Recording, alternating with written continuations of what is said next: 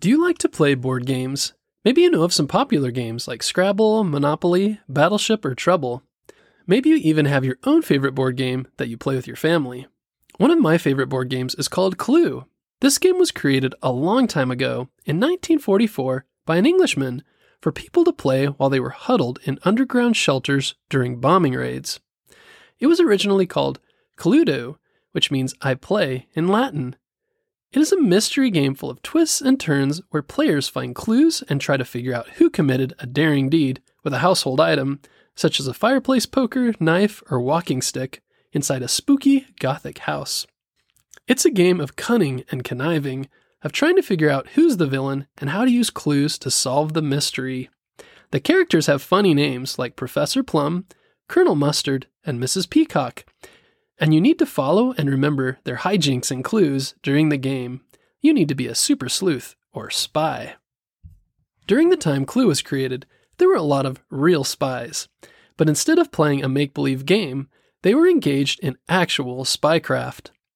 During World War II, US spies worked tirelessly and covertly, meaning secretly, to obtain enemy information, such as where the enemy was headed, where they would attack, how many planes, ships, or men they had, and other useful information.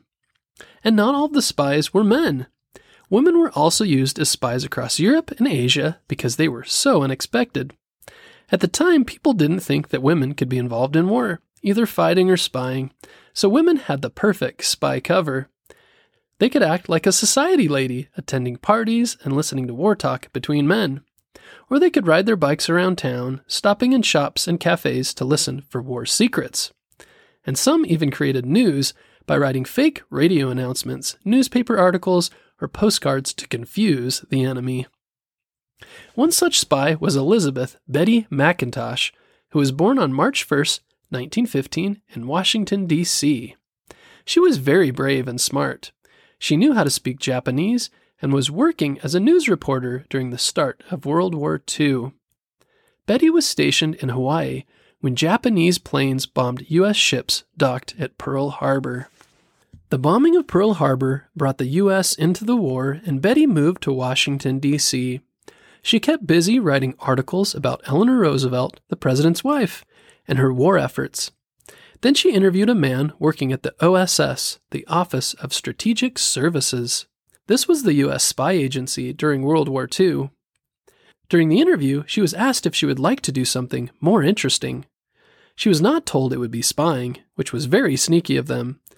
She said, I would like to do it if it involves going overseas, and they granted her wish. Betty reported for her first day of work and was fingerprinted, meaning they covered her fingers in ink and pushed her fingers onto a piece of paper, leaving fingerprints on the paper. She was then told that she would need to keep everything top secret and swear an oath, which she thought was strange because she didn't even know what she would be doing yet. Betty was then sent to a group called the MO, Morale Operations. Their entire job was to spread rumors. Can you imagine that? I'm sure all of us have been told by our parents and teachers not to tell lies or spread rumors. But this was her new job. She was taught how to start rumors and make them believable by mixing in bits of truth with the lies. She worked with other spycraft people like radio announcers, artists, newspaper editors, cartoonists, and writers. People had skills writing and creating convincing stories and pictures. Some of these spycraft people were captured Japanese soldiers who were artists and agreed to work with the Allies. Once Betty finished training in 1943, she was sent to India to spread false radio and news reports to Japanese soldiers who were getting very tired of fighting. The Japanese government had told their soldiers that if they stopped fighting, or if they surrendered, they could never go home and they would lose their house and their savings. This made the Japanese continue to fight very hard. The US needed a way to let the Japanese soldiers stop fighting while keeping their honor.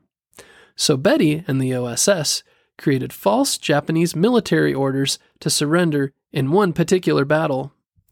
They had another spy capture a Japanese courier, a mailman, and put the false order in his mailbag. This order was later read and believed by the Japanese officers. Betty then flew to China, where she started writing fake radio scripts and stories for the OSS. One OSS radio worker acted as a fortune teller. This fortune teller pretended to look at the stars and make predictions over the radio. The Japanese loved to listen to these radio stories. Betty was told she had to write a very scary but believable story to scare the Japanese. What about an earthquake? she said. No, that happens all the time in Japan, said her boss. What about a tsunami? she said. No, they have those too, he said. Well, I'll think of something scary, said Betty. She thought and thought, but couldn't think of something truly scary. So she finally wrote the following announcement Something terrible is going to happen in Japan. We have checked the stars, and there is something we can't even mention because it's so dreadful, and it's going to eradicate one whole area of Japan.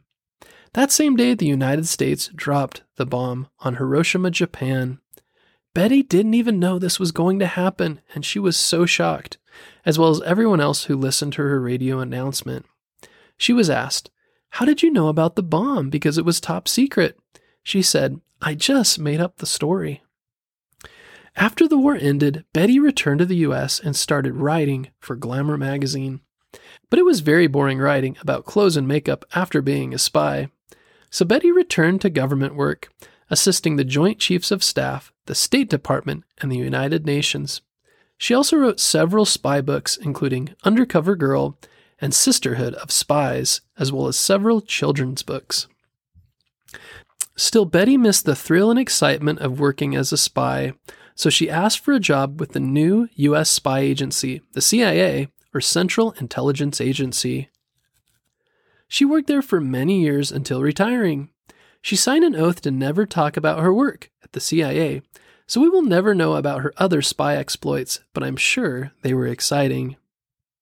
Betty passed away at the age of 100 in 2015 after 40 years of working as a spy. Before she died, she stated that her work as a spy was the most exciting time in her life. In 1982, the U.S. started an annual celebration called Women's History Month, which starts on March 1st in honor of Betty's birthday. What do you think of Betty's life as a spy? Would you like to be a spy? If so, what would be your spy name? What kind of spy would you be? Would you write stories, sneak behind enemy lines gathering information, or smuggle people to safety? Or maybe you'd do something else like crack codes or decipher messages. I think Betty's story reminds us that women can do courageous, patriotic, and amazing things. Betty traveled overseas and did important work for her nation during a time of great crisis to save U.S. lives and shorten the war. Maybe you can continue to honor Betty and other brave women by participating in Women's History Month and learning more about courageous women who changed the course of history. We hope you enjoyed this episode about Betty McIntosh. Be sure to check in next Monday for a new episode.